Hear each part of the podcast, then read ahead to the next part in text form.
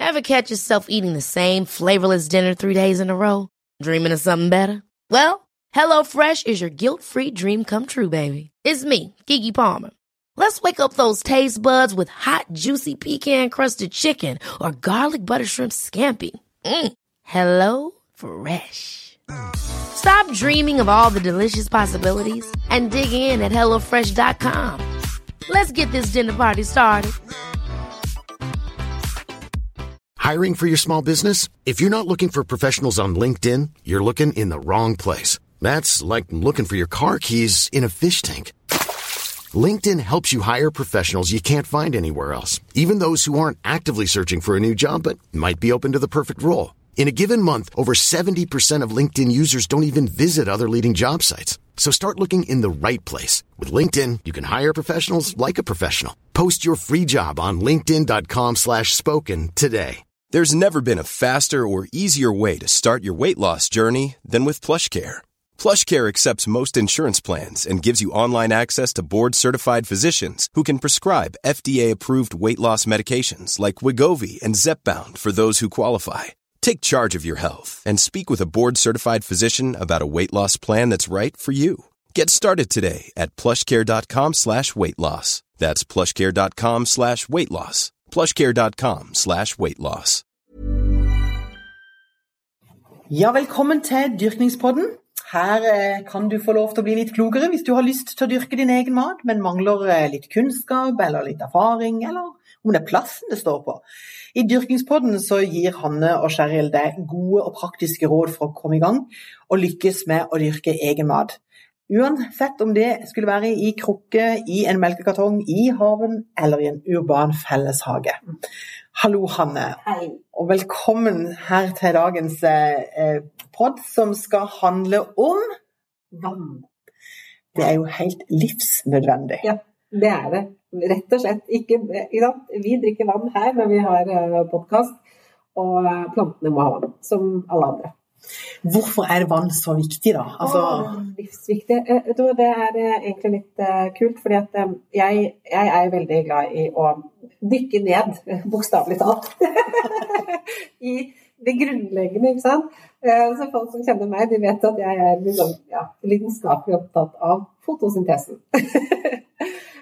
Og det er jo, Hvis man begynner å forstå fotosyntesen i praksis, så er det mye lettere å skjønne disse plantene. Det er mye lettere å skjønne viktigheten av jorda, viktigheten av at de har riktig lys, viktigheten liksom, alle disse tingene. At, um, at, de, at, man har de på riktig plass, eller skaper de riktige vekstvilkårene.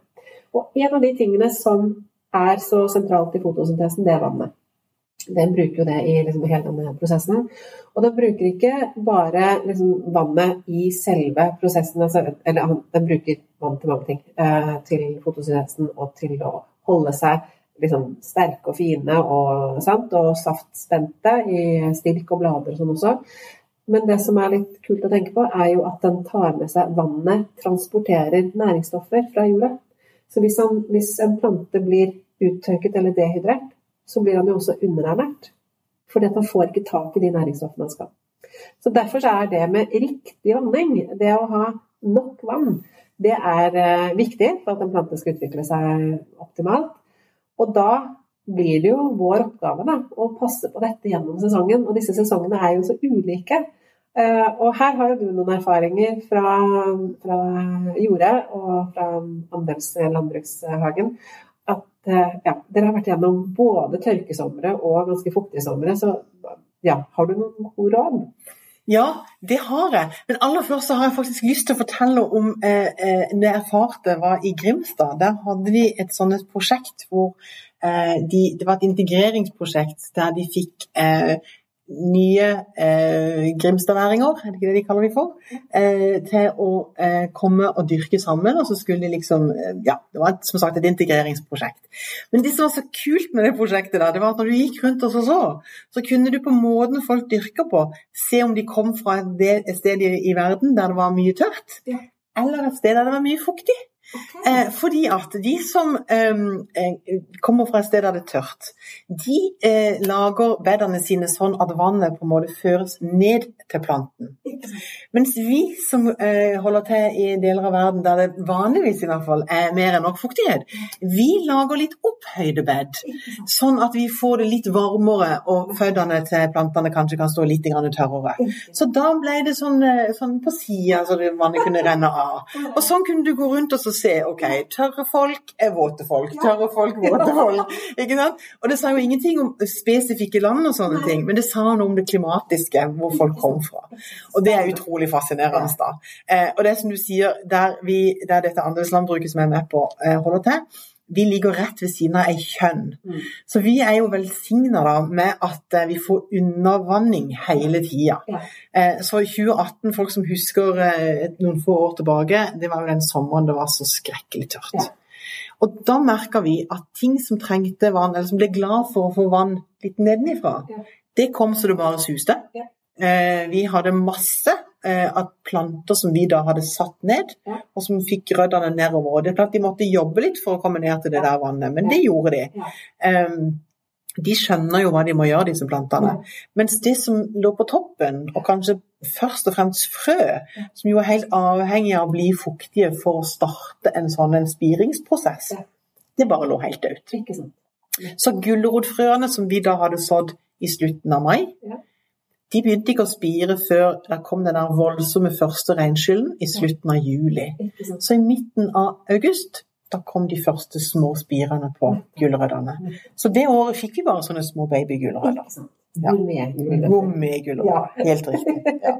Så, så, vi ble nesten litt sånn overraska da vi kom. sånn, hva er dette her for noe? Da hadde vi allerede glemt at det var der. sånn gulere. Vi hadde bare liksom avskrevet de der gulrøttene. Så, så, det er klart det der med vann er kjempeviktig. og De fleste har jo ikke kjønn. Så, så, det er noe med hvordan kan en manipulere, for det er jo på et vis det vi gjør når vi vanner. ikke sant? Vi manipulerer. Og da er det jo noen, noen, noen triks, noen lure ting å gjøre. Ja.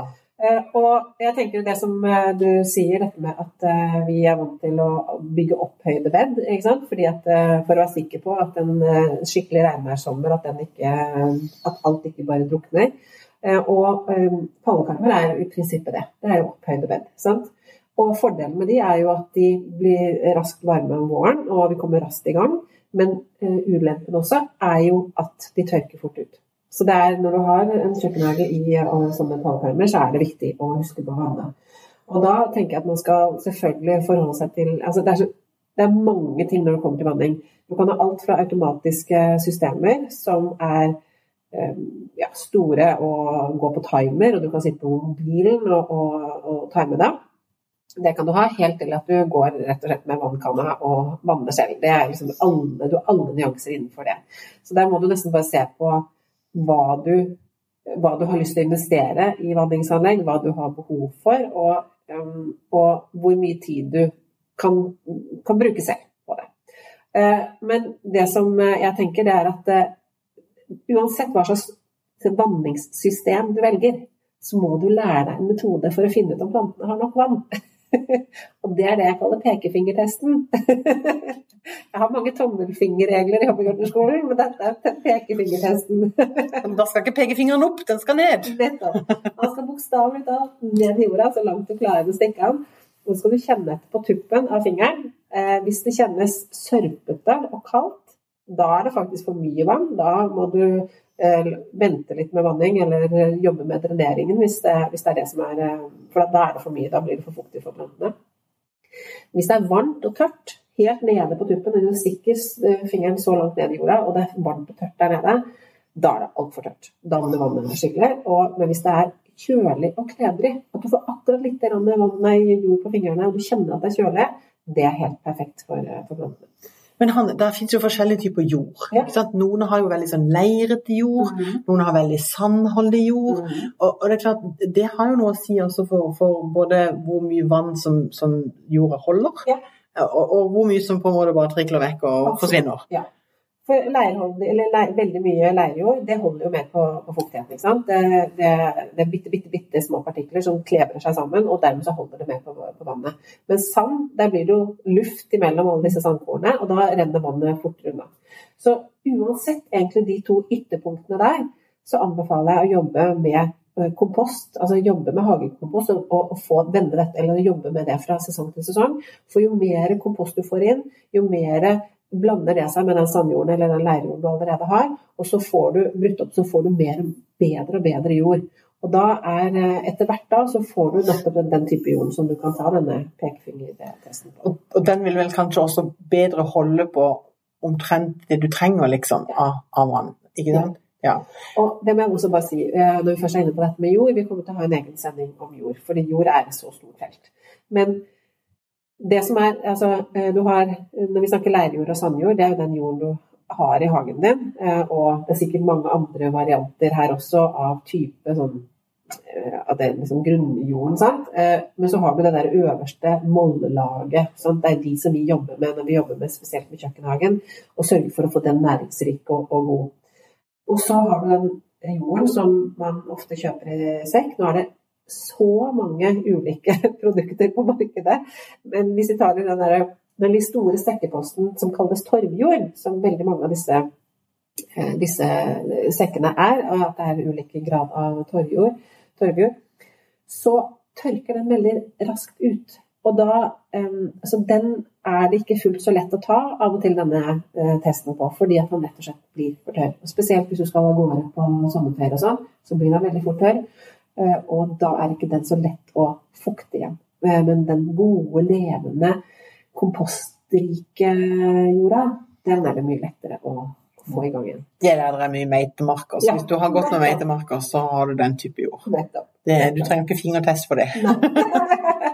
men, men hvis, altså, hvis, før en begynner å vanne, kan en gi et par råd til hvordan en kan på en måte begrense litt behovet for vann også? For er en, vann er jo en begrensa ressurs, det også, selv om vi i Norge stort sett syns vi har mer enn nok av den. Men, men, det hender jo også her oppe at en får begrensninger på når en kan og hvor ofte en kan vanne og sånn. Så noen ting vi kan gjøre for å prøve å, å, å ha liksom så lavt behov som mulig, da? Ja. Altså For det første så bør du vanne enten morgen eller kveld. Sånn at du, når du først vanner, så får du utnytta det vannet godt nok. Og hvis du har mye snegler, så anbefaler jeg å vanne på, på morgenen. fordi da, da, skaper du ikke ekstra gode, fuktige forhold om kvelden som de eh, kan boltre seg i.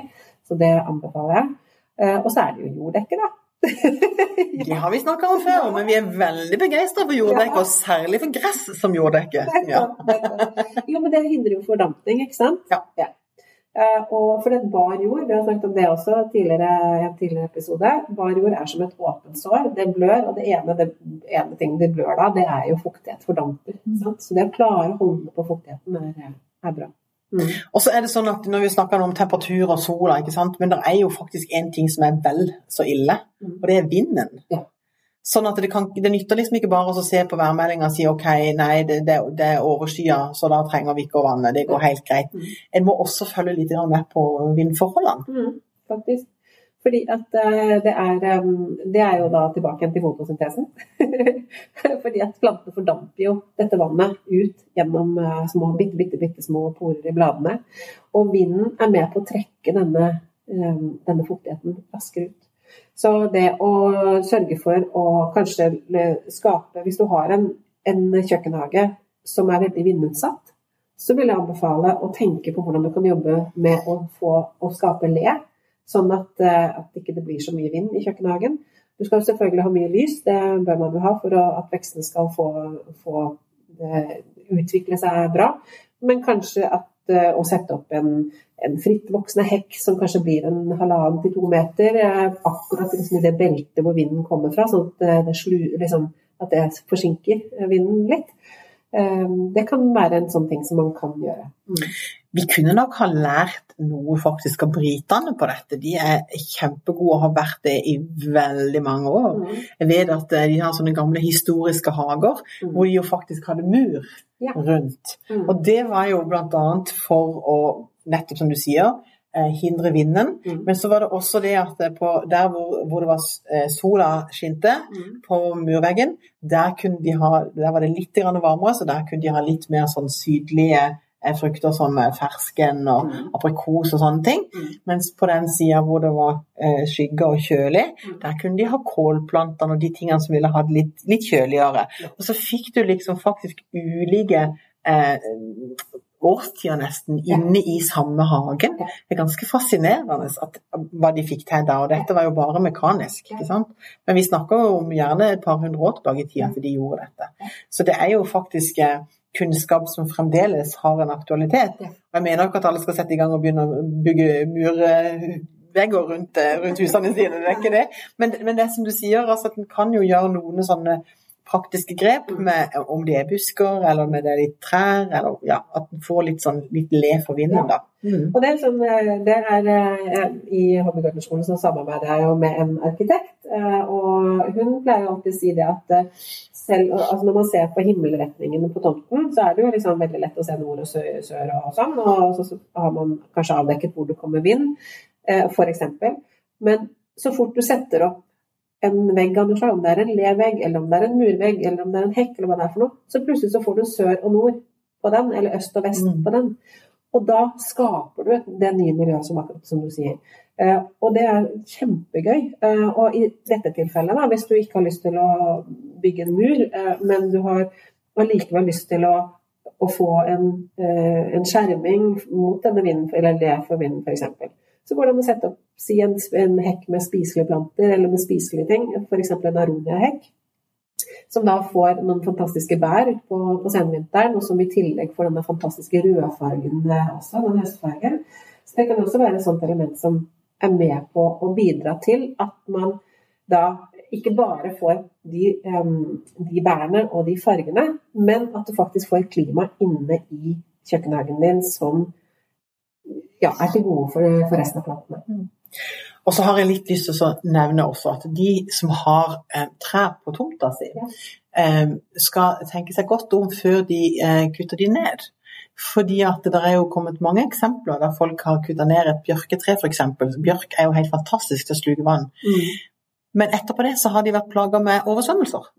Fordi at den der bjørka har tatt unna mye vann. Ja. Eh, sånn at, eh, at, huset har stått greit og sluppet eh, oversvømmelse inntil seg.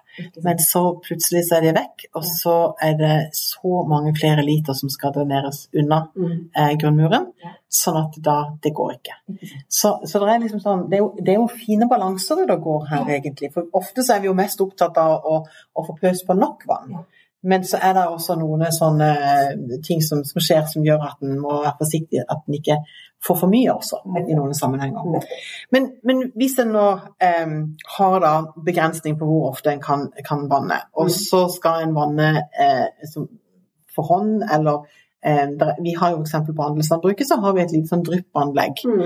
um, som går på solceller. Mm. Det betyr at, eh, at, vi har en stor dunk med vann Eh, og så eh, er det en sensor, så når sola skinner, så begynner det å dryppe. Mm. Og Det passer jo egentlig fint, for da er det gjerne varmt og tørt. ikke sant? Eh, så det henger jo sånn sett mm. fint sammen. Mm. Men, men, da har vi måttet samle opp vann. Ja. Så det der, eh, I Norge har vi jo ikke så mye tradisjon for det å samle opp regnvann, f.eks. For, eksempel, for vi tar det liksom for gitt at vi har mer enn nok vann. Men etter 2018 så tenker jeg det er mulig at litt flere kunne hatt greit med en sånn en liten litt stor dunk med vann ja. til innimellom. Og det ser jeg flere og flere leverandører og butikker og sånn eh, begynner å, å komme med, med, ulike varianter av. Sånne, sånne regnoppsamlere som har en kran nederst, og som du kan eh, øverst så kan du koble det til eh, et rør fra takrenna.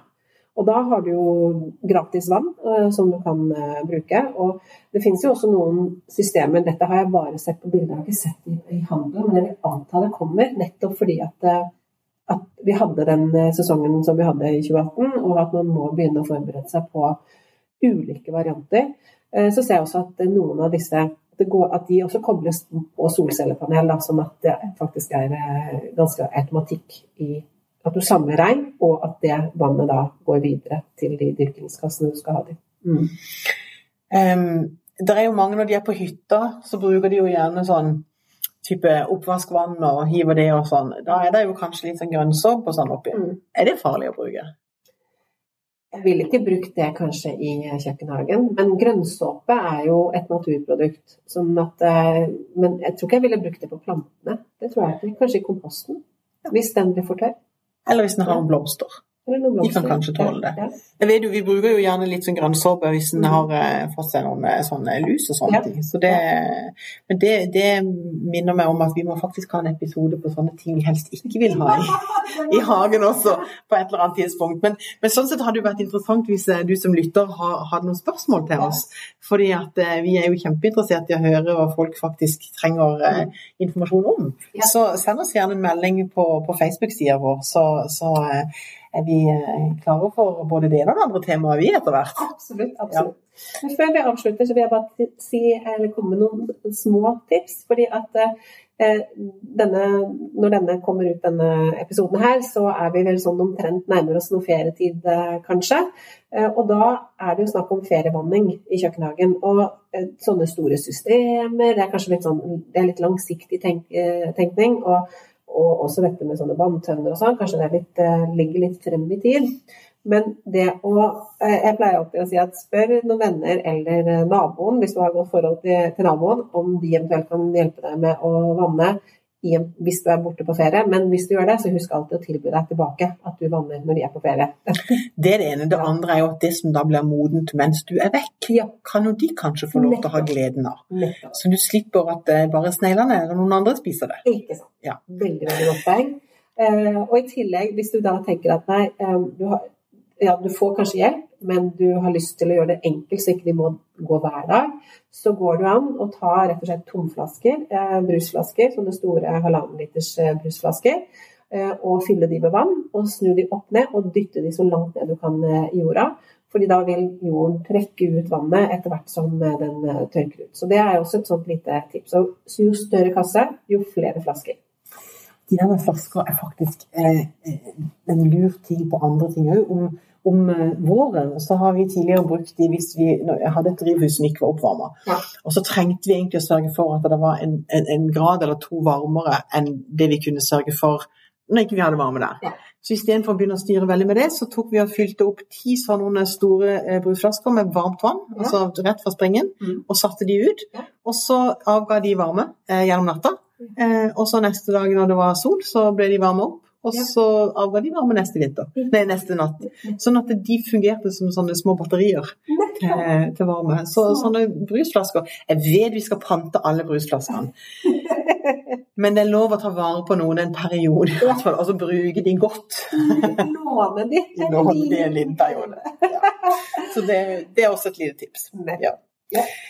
Men da begynner vi å nærme oss. Ja, det gjør vi rett og slett. Eh, Du har jo sagt det allerede. Følg oss på Facebook og Instagram, og del spørsmål hvis du har. Og så tror jeg vel rett og slett at vi bare skal si takk for i dag, og så ses vi i neste episode. Det gjør vi.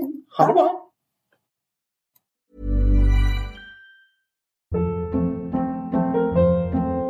Hold up. What was that? Boring. No flavor. That was as bad as those leftovers you ate all week. Kiki Palmer here, and it's time to say hello to something fresh and guilt-free. Hello Fresh. Jazz up dinner with pecan-crusted chicken or garlic butter shrimp scampi. Now that's music to my mouth. Hello Fresh. Let's get this dinner party started. Discover all the delicious possibilities at hellofresh.com. ACAST powers the world's best podcasts. Here's a show that we recommend. Are you a reality TV junkie? Do you ever think, dang, I wish I had someone to talk to about all the trash TV that I watch? Well, look no further, garbage lover, because Reality Gaze is a podcast for you. Hello, I'm Maddie. And I'm Poodle, and we're the Reality Gaze. We talk about all your favorite unscripted shows like The Golden Bachelor, Love is Blind, and TLC's big, messy behemoth 90 Day Fiancé. And if you're driving to work, folding laundry, or just pretending to listen to your husband talk about sports, Just put on the pod, and you've instantly got two gay besties spilling all the tea and reading these people for filth. so come at us, y'all. Find Reality Gaze wherever you listen to podcasts.